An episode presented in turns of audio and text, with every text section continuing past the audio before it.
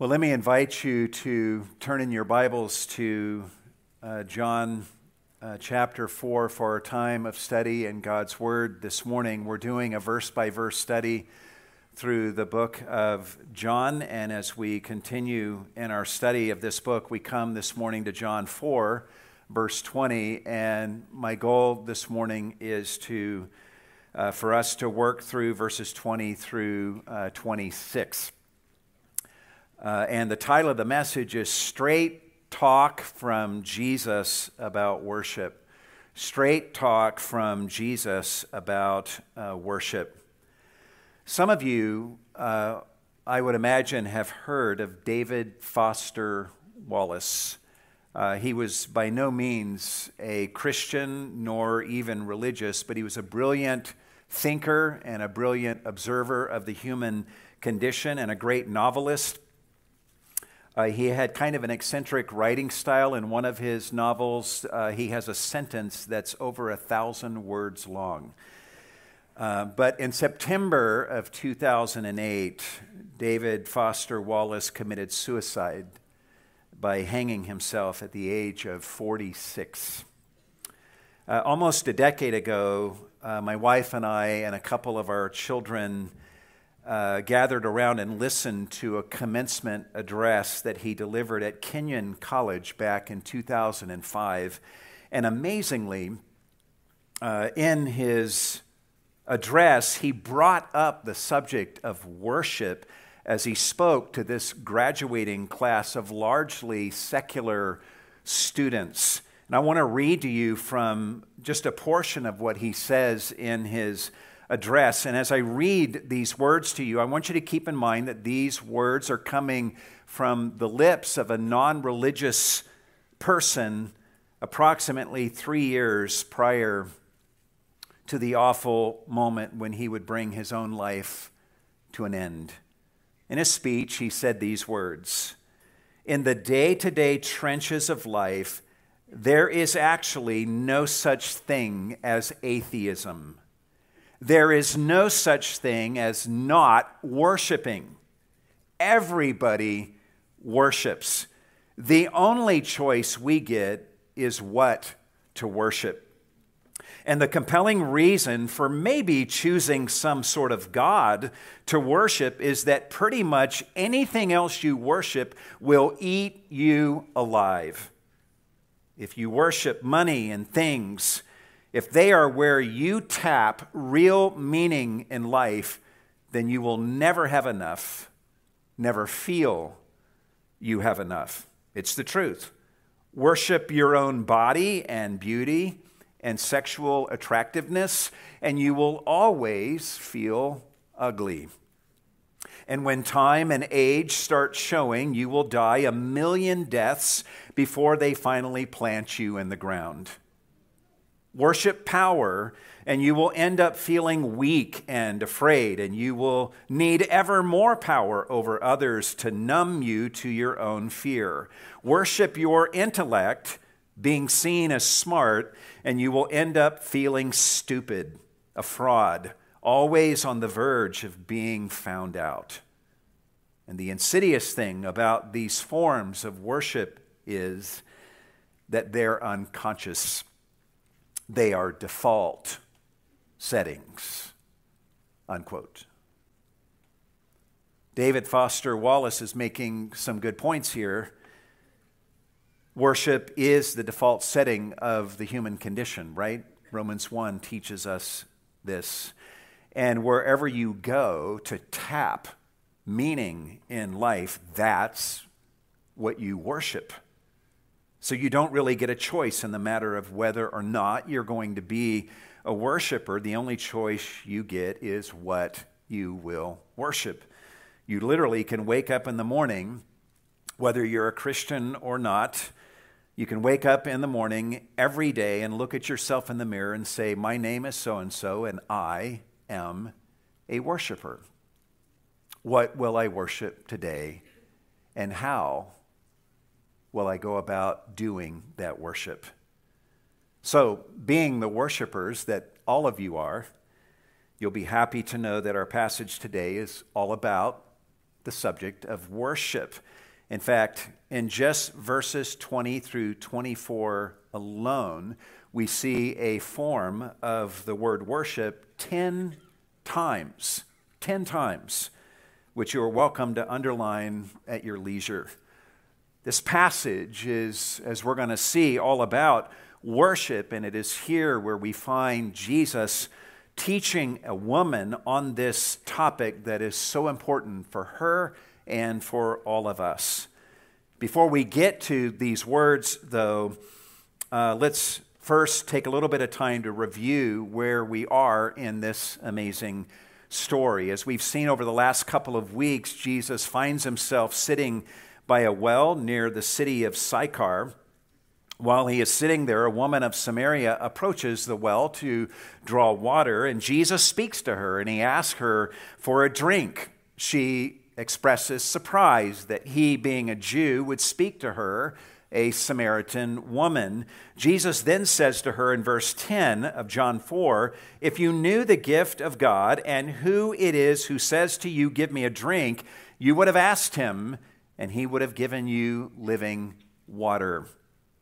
The woman hears these words from Jesus, and frankly, she's unimpressed. In verses 11 and 12, she says, Sir, you have nothing to draw with, and the well is deep. Where then do you get that living water? You are not greater than our father Jacob, are you, who gave us the well and drank of it himself and his sons and his cattle. Well, Jesus replies to her in verses 13 and 14, saying to her, Look at the text, everyone who drinks of this water will thirst again, but whoever drinks of the water that I will give him shall never thirst, but the water that I will give him will become in him a well of water springing up to eternal life. This is an amazing promise from Jesus to this woman. And this woman hears these words from Jesus, and she says in verse 15, Sir, give me this water so that I will not be thirsty nor come all the way here to draw. Jesus responds to her in verse 16 by saying, Go, call your husband and come here. And upon hearing this instruction from Jesus, verse 17, the woman answered and said, I have no husband. And in reply, Jesus said to her, You have correctly said, I have no husband. For you have had five husbands, and the one whom you now have is not your husband. This you have said truly. Verse 19 tells us that the woman said to him, Sir, I perceive that you are a prophet.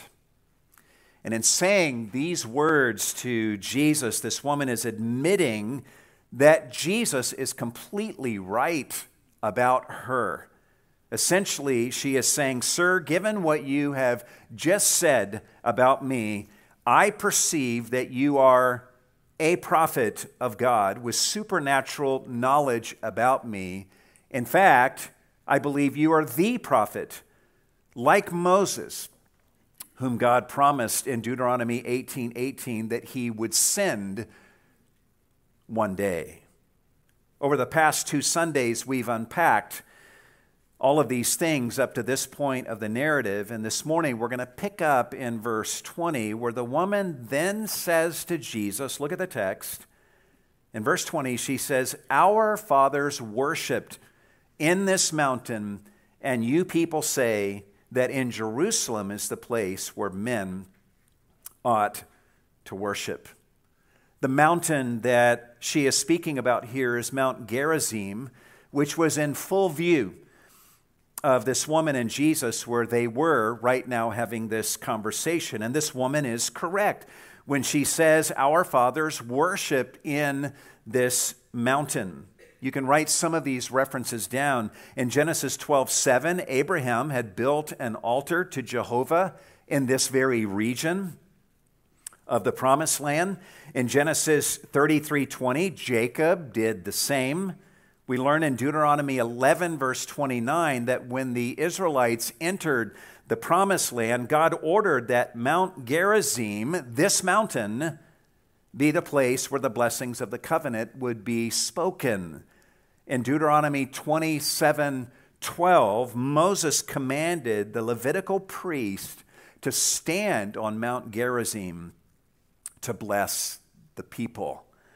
Beyond these factual things that we find in Scripture, the Samaritans as a people believed that Mount Gerizim was the place where Abraham offered Isaac. They were wrong in that, but that's what they believed. And they also believed this was where Abraham met up with Melchizedek in the book of Genesis.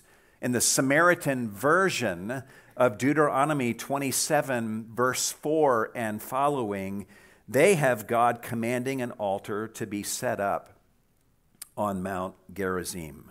So it's not surprising that the Samaritans in the 5th century BC built a temple on this mountain, Mount Gerizim, and you can understand their fury at the Jews for destroying that temple in 128 BC. And you can also understand why it was that even after that temple was destroyed, the Samaritans continued to come to Mount Gerizim and offer sacrifices because the mountain was that sacred to them. So, in the mind of this woman, she's speaking truth when she says to Jesus, Our fathers worship in this mountain. But then look at what she says next while speaking to Jesus. Essentially, she says, And, and yet, you people, you Jews, say that in Jerusalem is the place where men ought to worship. Well, the reason that the Jews insisted on Jerusalem as the place for worship was because of passages like Second Chronicles 6 6, where God specifically appoints Jerusalem as the place where the temple was to be built. And because God tells Solomon the same thing in Second Chronicles 7:12, and because of passages like Psalm 78, 68, where the psalmist states, under the inspiration of the Holy Spirit, that God chose Mount Zion in Jerusalem as the specific spot for his sanctuary. Yet, unfortunately, these passages that I just referred to meant nothing to the Samaritans because they rejected these books of the Bible and only accepted the first five books of our Old Testament. So this Samaritan woman says to Jesus in verse 20, Our fathers worshiped in this mountain, and you people say that in Jerusalem is the place where men ought to worship. And this woman doesn't go on to say these words, but her implied question is So what do you think, sir? What do you say regarding this matter? Does that make sense? Now, some interpreters think that this woman is trying to, uh, one commentator described it as a ruse, where she's trying to change the subject on Jesus. Jesus has just brought up the delicate matter of her five failed marriages and the fact that she's now living with a man who is not her husband. And these interpreters think that this woman is now saying, hey, since we're on the topic of my failed marriages and my present living in sin, what's your opinion on this debatable matter between Jews and Samaritans about where to worship?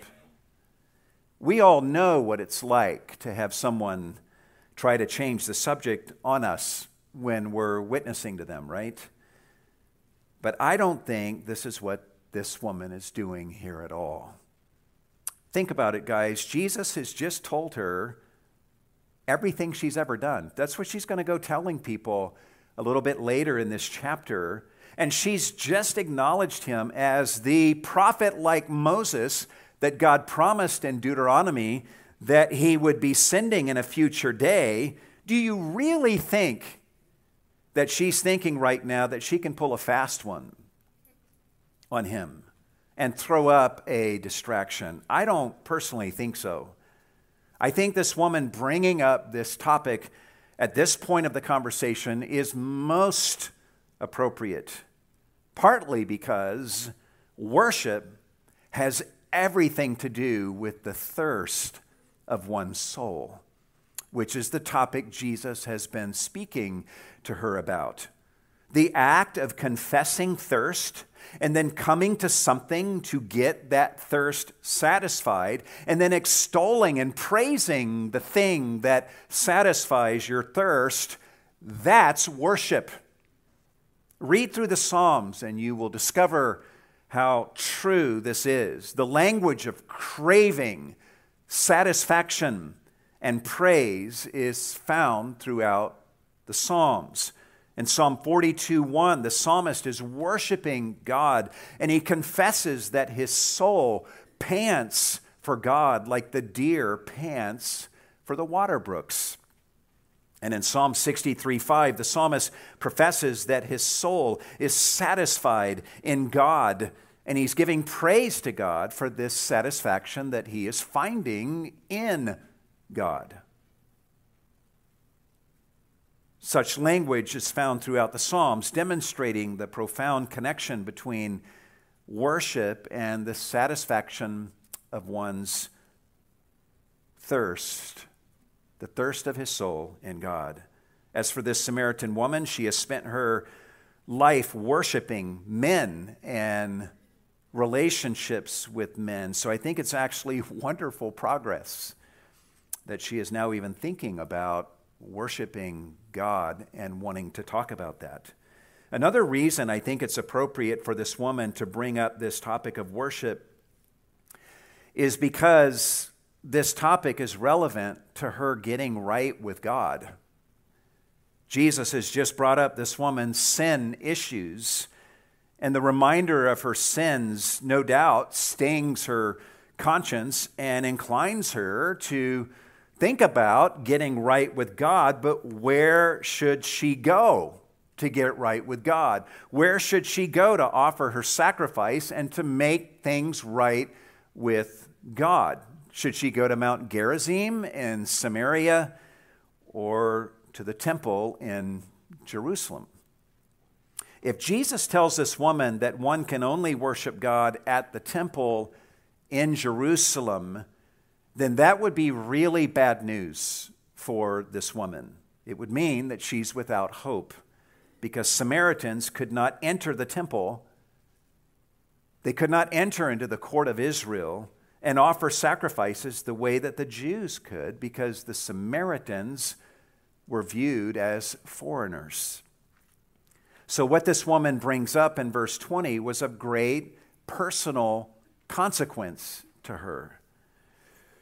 At least in part, she's asking Jesus, Where should I go to get right with God? Jerusalem or Gerizim? And she hopes that the answer is Gerizim because if it's the Jerusalem temple, then she's really in a jam. This is such an important topic that this woman is bringing up to Jesus that, guess what? Jesus goes with her to this issue and speaks about it at length. He doesn't rebuke her for trying to change the subject. He says, let's talk about that. And I think the fact that Jesus goes there with her and begins to talk about this matter of worship indicates that he very much approved of the topic that she introduces here in verse 20. And in verse 21, Jesus essentially begins his reply to this woman by saying, Woman, believe me. This is a command. This is an imperative wherein Jesus is instructing this woman to believe everything that he is about to say as he teaches her on this subject of worship. By saying the words, believe me, Jesus is establishing right off the bat that the first step to understanding worship involves a commitment to listen to Jesus and believe whatever he says on the topic. And from this point forward in the text, what we find in this passage, as you see on your notes, are seven truth claims that Jesus makes to direct the Samaritan woman toward the true worship of God. Seven truth claims that Jesus makes to direct this woman toward the true worship of God.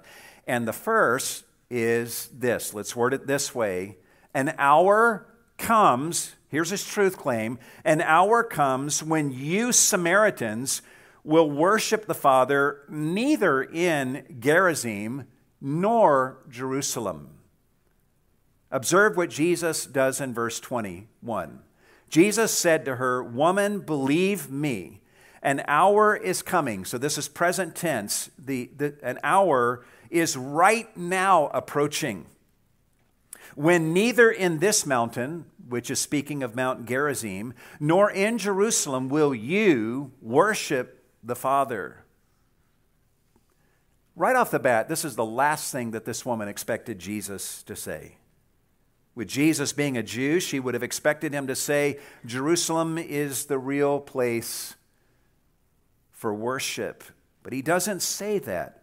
Instead, he says, An hour is coming when neither in this mountain nor in Jerusalem will you worship the Father. And you might want to mark that word you. The you here is plural, meaning you Samaritans. So Jesus is saying an hour is approaching when neither in this mountain nor in Jerusalem will you Samaritans be worshiping the Father. So Jesus is really making two promises to this woman at this point. First of all, he's promising her that an hour is approaching when this woman and her fellow Samaritans will genuinely worship the Father.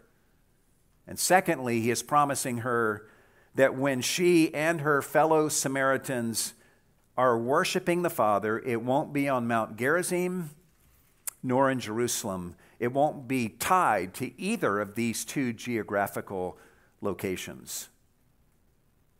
And notice in verse 21 how Jesus uses the word Father to describe the object of their worship when this hour comes.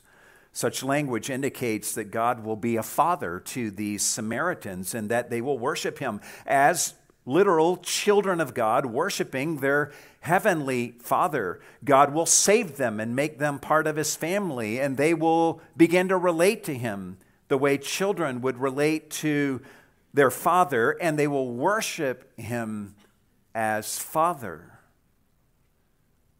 This is a wonderfully gracious and stunning promise from Jesus to this Samaritan woman and to her fellow Samaritans. Jesus is literally predicting that this woman and many of her fellow Samaritans will become children of God who worship the Father. In fact, that's why he's here by the well at this moment and why he's going to be sticking around in town for the next couple days as we'll see as the chapter unfolds. Now, as an aside, why would Jesus be able to say to this woman that people imminently are going to be worshiping the Father neither in Mount Gerizim, where the Samaritan temple once stood, or in Jerusalem, where the Jewish temple stood at the time? He's able to say what he's saying here because a new temple has come on the scene that people will be gathering into and worshiping God from. And you know what that new temple is? It's Jesus. In John 2, verses 19 through 21, Jesus pointed to himself as the temple. And here in this conversation, in John 4, he's promising that one day the Samaritans will gather to him and they will worship the Father from the vantage point of their position in him. And when that day comes, they will care nothing anymore about the debate that people are having between the Jerusalem temple and Mount Gerizim. This is an amazing prediction by Jesus, promising something wonderful to come. But this is not where this woman and her fellow Samaritans are right now, which leads us to the second truth claim that Jesus makes to this woman in order to direct her toward the true worship of God. And let's word it this way number two, you Samaritans don't know what you are worshiping, but we Jews do. You Samaritans don't know what you are worshiping, but we Jews do. Listen to what he says in verse 21. He says to her, You worship what you do not know, we worship what we know. And let's stop right there. Jesus is making a blunt statement to this woman, and he starts off negatively, saying to her, You, you plural, meaning you Samaritans, worship what you don't know. Now, why would Jesus say this to her? Well, partly he would say this because, as we've already mentioned, the Samaritans had cut themselves off from all but the first five books of God's revelation of himself in the Old Testament. And think about that, guys. You know, nowadays there are pastors who are telling Christians that they would be better off if they unhitched themselves from the Old Testament. Well, these Samaritans largely did that. They had unhitched themselves from what, 34 inspired Old Testament books. And as a result, they were ignorant of many things about Jehovah and the worship of Jehovah. They cut themselves off even from the Psalter, the Psalms, which was God's inspired worship manual. So they didn't know so much about what they claimed to worship. But in verse 21, Jesus then says, We, we Jews, worship what we know. And why was this so? Well, because the truly faithful Jews were following all of God's written revelation from Genesis to Malachi. So they knew from the full scope of Old Testament revelation who it was that they were worshiping. Now, what's interesting to observe here is that this woman is bringing up the topic of where to worship, but Jesus is drawing her attention to a defect in the Samaritans' knowledge regarding whom they worship, which is in his mind, the far more important issue. He's saying to this woman, Your problem right now is that you and your people don't know who you are worshiping because you're not listening to all of God's revelation. You're rejecting vast portions of his written truth. And by the way, what Jesus says here is true for everyone. To worship God rightly, you must know him. And to know him, you must learn about him from the Bible's revelation of him, from all of the Old Testament and from all of the New. As for Jesus' speaking style here, I'm struck by Jesus' willingness to look at this woman and all Samaritans that she represents and bluntly say, You people don't know what you worship but we do. Imagine someone talking this way on a talk show today. They would be called arrogant. But what Jesus is doing here is not arrogance at all, it's fact. And you and I, as Christians, need to be just as decisive as we speak to people on topics like worship. Not all worship is equal. Not all religions are equally valid. And we render no service to our friends who are caught up in a false religion or in false teaching when we say to them, Well, you worship the same God that I worship. Some time ago, the President of the United States was being interviewed on an Arab television station. And he made this statement quote, First of all, I believe in Almighty God. And I believe that all the world, whether they be Muslim, Christian, or any other religion, prays to the same God. That's what I believe. I believe that Islam is a great religion that preaches peace. Unquote. These are the words of our president, or I should say, our former president, George W. Bush, in 2003. And I know he didn't get that perspective from Jesus. Contrast what Bush said in that interview to what Jesus says in our passage. He looks straight at this woman whom he loves, and he says to her, You people don't know what you worship. We do. There's so much to love about Christ's example in this conversation with this woman. In the span of one conversation, he models vulnerability and courtesy and love. And here we see blunt truth speaking on the topic of worship. Let's be like him and speak with both grace and truth to others. And let's also let his words guide us in our worship too. There's a third truth claim that Jesus makes to this woman in order to direct her into the true worship of God. And let's say it this way at the center of true worship is salvation, which comes from the Jews. At the center of true worship is salvation, which comes from the Jews. Observe how Jesus ends his statement of verse 22 saying, For salvation is from the Jews. It should not be lost on us that in a conversation about worship, Jesus brings up the matter of salvation.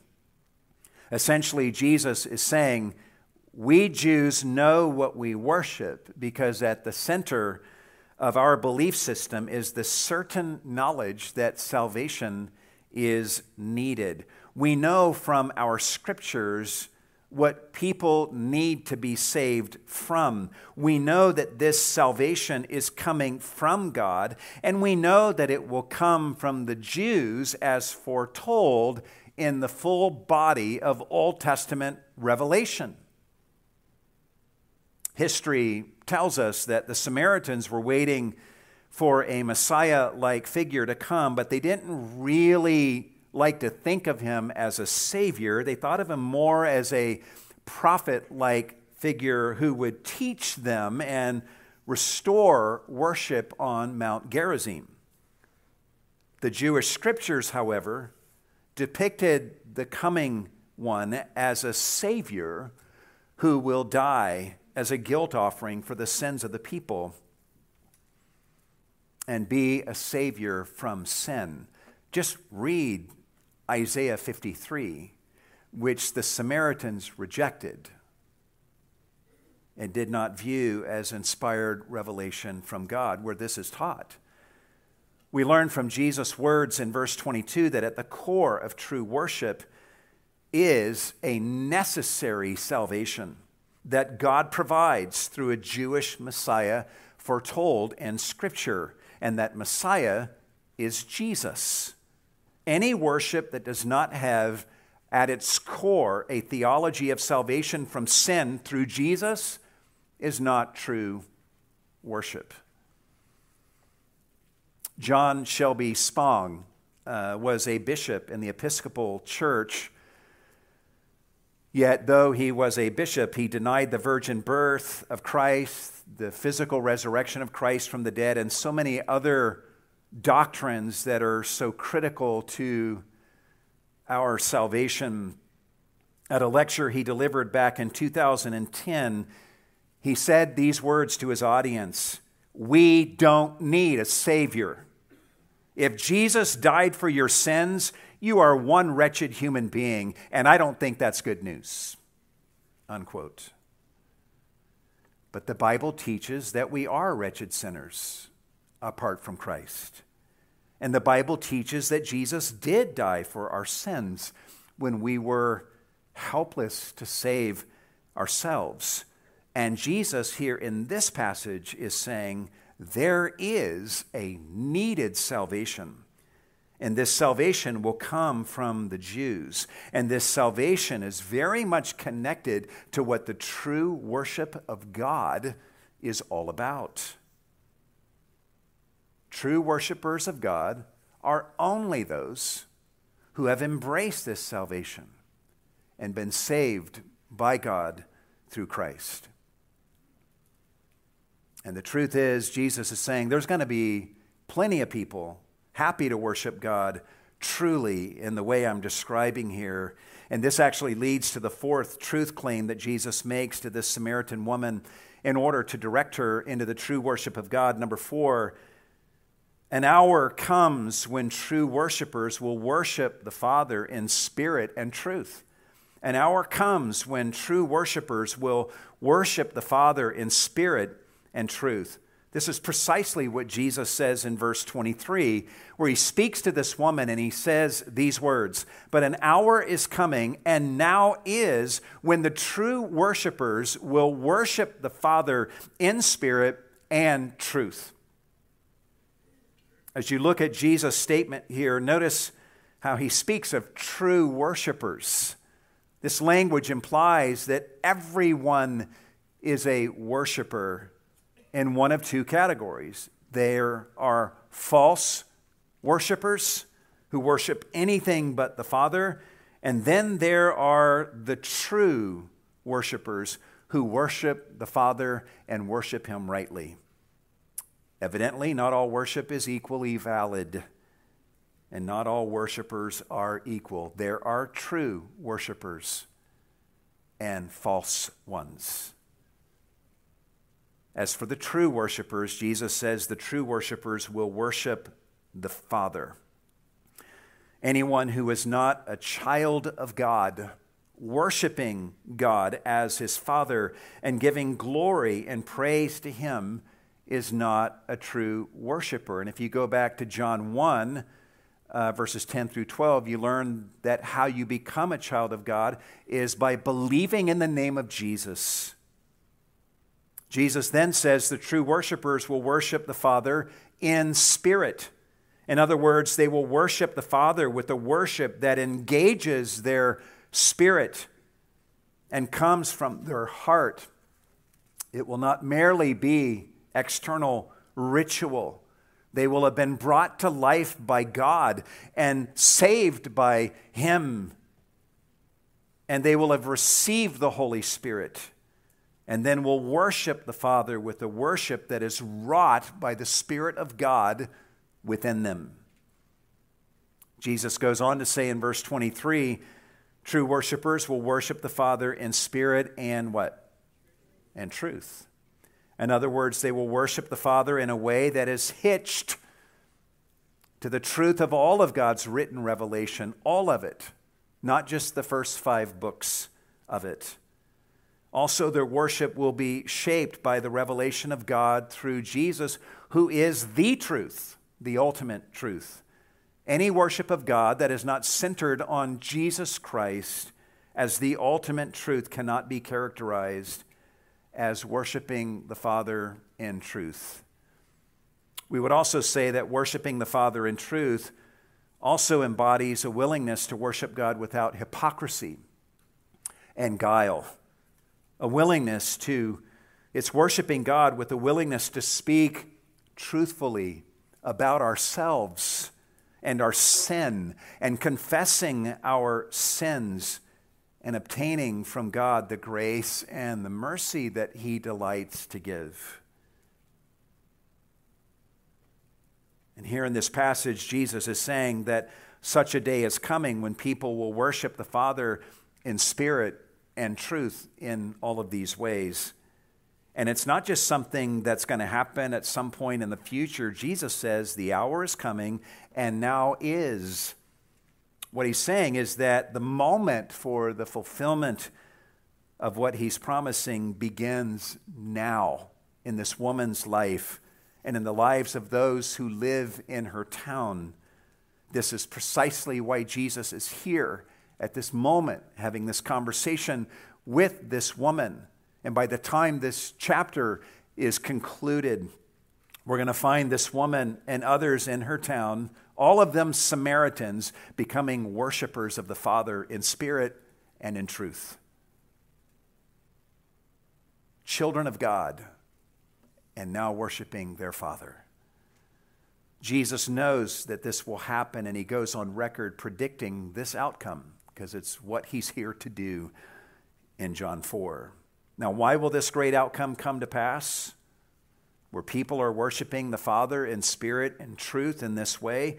This leads us to the fifth truth claim that Jesus makes to this woman in his attempt to direct her into the true worship of God. Number five, the Father is seeking people to be his worshipers in spirit and truth. The Father is seeking people. Observe how he finishes his statement in verse 23 For such people the Father seeks to be his worshipers.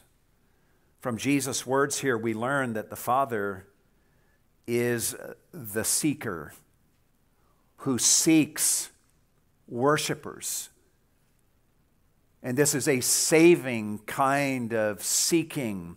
God sets his sovereign love upon persons and seeks them out. And he brings them to life and makes them his children, and he makes them into worshipers of him. God doesn't just accept true worshipers, he makes them. That's what Jesus is in the business of doing right now in Samaria. God the Father, through him, is seeking this woman and her fellow Samaritans to be his worshipers. In Scripture, we have in several places statements to the effect that no one on their own seeks after God. No one of their own volition decides to seek after the true God. But here, Jesus teaches us that God is the seeker. God is the one who seeks after people, and he seeks people to be his worshipers. There are some churches today that call themselves seeker sensitive, right? Seeker sensitive churches the kind of churches that Christ wants are churches that are sensitive to the ultimate seeker, who is God. Amen? He is the true seeker. And we here at Cornerstone want to be a church that is sensitive to Him as He seeks out people to make them worshipers of Him through Christ. Now, being this kind of church imposes a heavy burden on us, a thrilling burden. It means that we must be like our Heavenly Father and seek out sinners and invite them to join us in worshiping the one true God through Christ, trusting that God is seeking them and pleading with them through us as we seek to evangelize them. And keep in mind that when we do this type of thing, we're not coming to people and asking them to start being worshipers.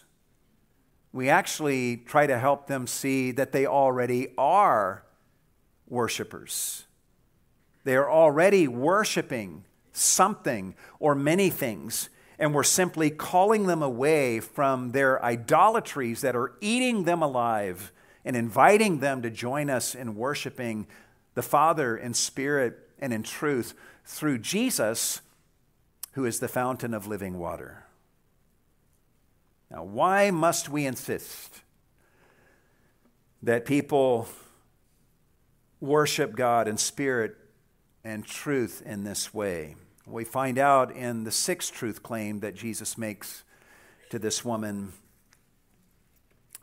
And we can word it this way because God is spirit, worshipers of God must worship him in spirit and in truth. Because God is spirit, worshipers of God must worship him in spirit and truth. Now, earlier, Jesus said, True worshipers will worship God in spirit and truth. But in verse 24, he advances the thought a little bit further, saying, Look at the text, verse 24 God is spirit, and those who worship him must worship him in spirit and truth. Now, first of all, in saying that God is spirit, Jesus is saying that God is a spirit being, not bound by time and space and the limits of physical existence. He is an eternal, life giving spirit. And being spirit, God can only be known by those to whom he has revealed himself to through Christ. God cannot be confined to an earthly temple in some geographical location, whether that be on Mount Gerizim or in Jerusalem. And even Solomon himself, who built the first temple, gave voice to this reality at the dedication of the Jerusalem temple, basically saying, and I'm paraphrasing here, What are we doing building a house for you, God? The heavens and the heavens of the heavens cannot contain you. How much less this temple that we have built? That's from 1 Kings 8 27. Now, because God is spirit in this way, notice how Jesus says that those who worship him must, they must worship him in spirit and truth. Underline that word must. This is the language of imperative, the language of necessity. God doesn't leave it to us to make our own choices about worship. Anyone who worships God must worship him in a particular way that is to his liking. We must worship him in spirit and truth. We must worship him through the power of his spirit, worshiping him from the heart having been brought to life through his spirit. And we must worship God with genuineness and with honesty according to the truth of God's written revelation and the revelation of himself in Jesus, who is the way and the truth, the ultimate truth. This teaching from Jesus informs us that it is not up to us to define our own ways to worship. God determines that. And it is simply our job to abide by what He desires in order for us to be pleasing to Him. And I think this teaching from Jesus should serve to reorient our perspective a bit, even as Christians. We. Uh, I'm, we can be very discerning connoisseurs of worship, can't we? And we naturally tend to evaluate worship based on whether it fits with what we want or don't want. And we can be quite picky in our demands sometimes. When we show up at a church, we ask ourselves, is this worship acceptable to me? Does it satisfy me? Does it give me what I want to get out of worship? And in such moments, we need to at least stop and remember that worship is not about us. We need to remember that we are not the audience of worship. We are the choir. And God is the audience of the worship that we're rendering to Him even in this assembly this morning. And our goal fundamentally should be to satisfy Him by worshiping Him in the way that He wants us to worship Him. And in this passage, Christ is telling us the kind of worship that satisfies God. And you know what? It's not a list of a hundred items it's very simple. We must worship God as Father. Our worship must be centered on the salvation that He provides us through Christ. We must worship God in spirit, and we must worship Him in truth. That's it. That's what He wants from us in all of our lives.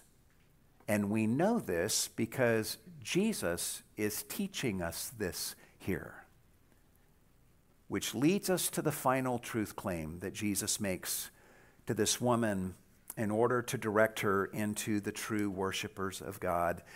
And let's, I, I know of no better way to word this than this. Jesus essentially says to this woman, I am Jehovah, Messiah, your worship director. Observe what happens in verse 25. The woman said to him, after hearing Jesus say these things, she said to him, I know that Messiah is coming, he who is called Christ. When that one comes, he will declare all things to us. Now, at first blush, uh, one might be tempted to read this woman's response here in verse 25 and wonder if she's dismissing Jesus and kind of waving him off. Almost as if she's saying, Well, I hear what you're saying, but when Messiah comes, he'll explain all of this, and I'll just wait for him to come and explain it all when he gets here. There are some interpreters that actually interpret the woman in this way but again, we need to remember that this woman has already been shaken to the core by Jesus' supernatural knowledge of her. She's already perceived that he is the prophet like Moses, whom God promised he would send. And now she's realizing that this person, Jesus, is talking pretty Messiah like as he speaks to her with such authority on the topic of worship, speaking about a staggering new era in worship that is right now about to be ushered in. And he's speaking with such confidence about the kind of worshipers that the Father is seeking.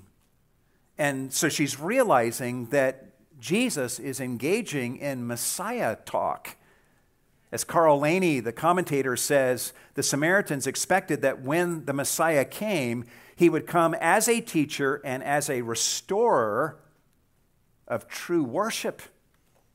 And this is exactly the way Jesus is talking here in a way that takes this woman's breath away. So this woman says to him, I know that Messiah is coming, he who is called Christ. When that one comes, he will declare all things to us. And then this isn't said, but the vibe is kind of like you're doing right now. And her implied question, which she would dare not ask, is that wouldn't be you, would it? This woman is making this statement in the hopes of learning a little more about Jesus who's talking to her, and her highest hopes are realized in his response. Observe his reply to this woman in verse 26. Jesus said to her, I who speak to you am he. In other words, Jesus is saying, I am the Messiah. I am the Christ. I am the one who explains all things. I am the one through whom salvation comes. I am the one who has the right to tell you how to worship, which means that I am your worship director, ma'am. I who speak to you am He, Jesus says. I should point out that what we see here in Jesus' statement in verse 26 is the first of several I am statements uttered by Jesus in the Gospel of John. In Exodus 3, God revealed himself to Moses, saying that his name was I am who I am. And here Jesus is literally saying to this woman, here's how this reads The one speaking to you, I am. The word he is not even in the Greek text, it's supplied by most translators. He's saying, The one speaking to you, I am. In this statement, Jesus is not merely telling this woman that he is the Messiah, he's telling her that he is the great I am that he is Jehovah God. And not that she would have understood all of that in this moment, but as we listen in, as Jesus is speaking to her, we almost are tempted to laugh at the fullness, to laugh with joy at the fullness of what Jesus is revealing to her, a fullness that she would only later come to fully understand.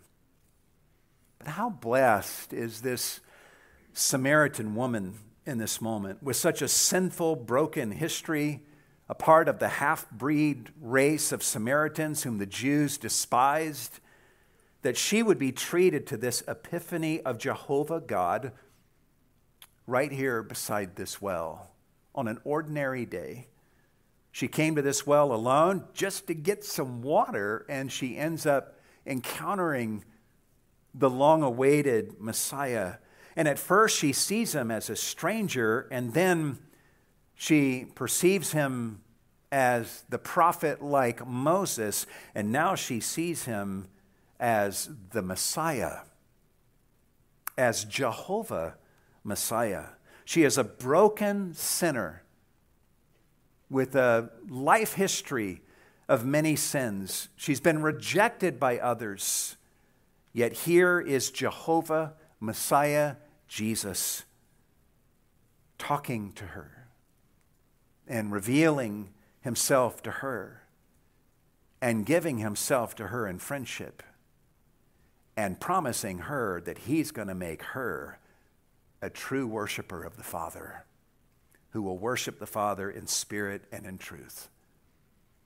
What a wonder this is. And what a wonder it is that God has revealed himself in various ways to so many of us in this room. And what a wonder that Jesus stands ready to reveal himself to you this morning if you will simply have the eyes and the ears to perceive him.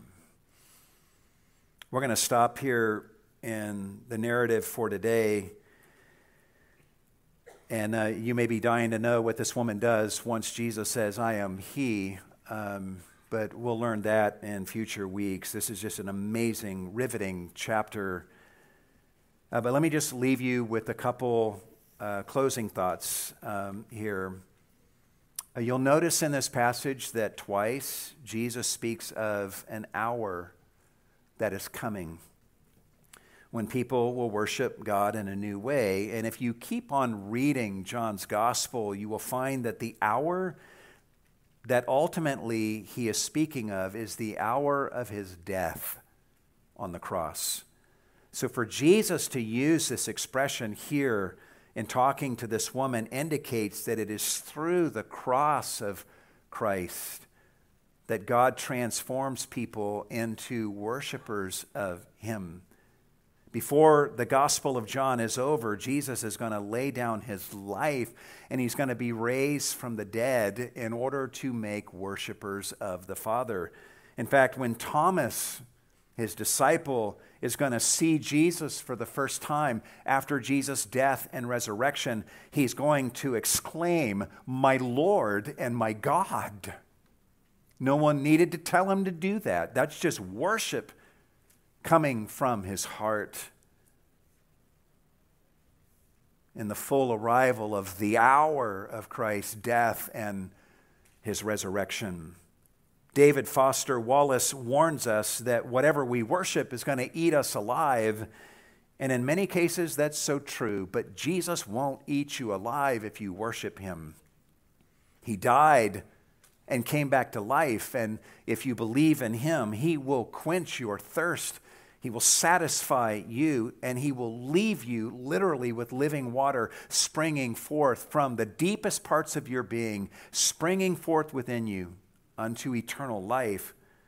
So much so that a freight train couldn't stop you from worshiping God in spirit and in truth. So I have no doubt that even this morning God walks through this room in this moment seeking worshipers of Him. If you have never believed in Jesus Christ, I would plead with you to let yourself be found by the Father this morning and let Him draw you to His Son, Jesus. Believe in Jesus Christ and receive the salvation that He died to give to you. And let Him make you into a worshiper of God. And you will find that not only will Jesus never eat you alive, but he will make you alive like you have never been before. He will give you life and give you life even more abundantly. Come to him today. Let's bow our heads together.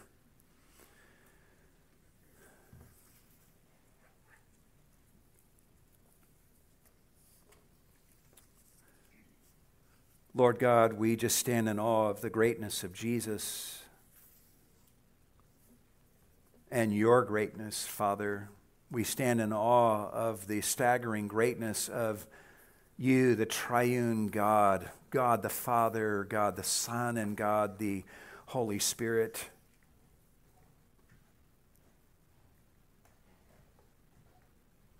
Help us, Lord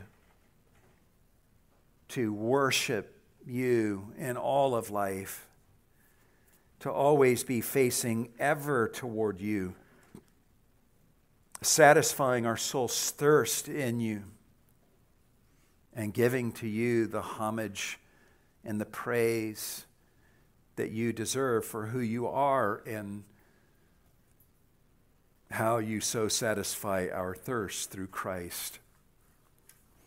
If there's any here today, Lord, who have never yet believed in Christ, I just pray that you would look upon them with your mercy and grace, just like you did us, and that you would touch their hearts and give them life and give them the ability to see the beauty of Christ and of the worship of Him. May they so see the beauty of Christ this morning that they would consider it an intolerable suffering to live one more minute apart from Him. None of us can accomplish that feat in our own hearts. We can't accomplish this feat in the hearts of anyone else, but you can. And we ask you to do this miracle in each heart here this morning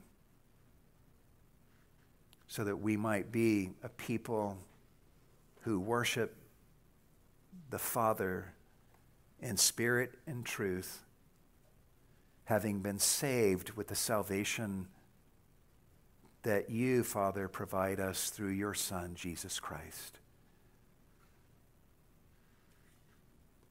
We give ourselves to you in the name of Jesus. And all God's people said.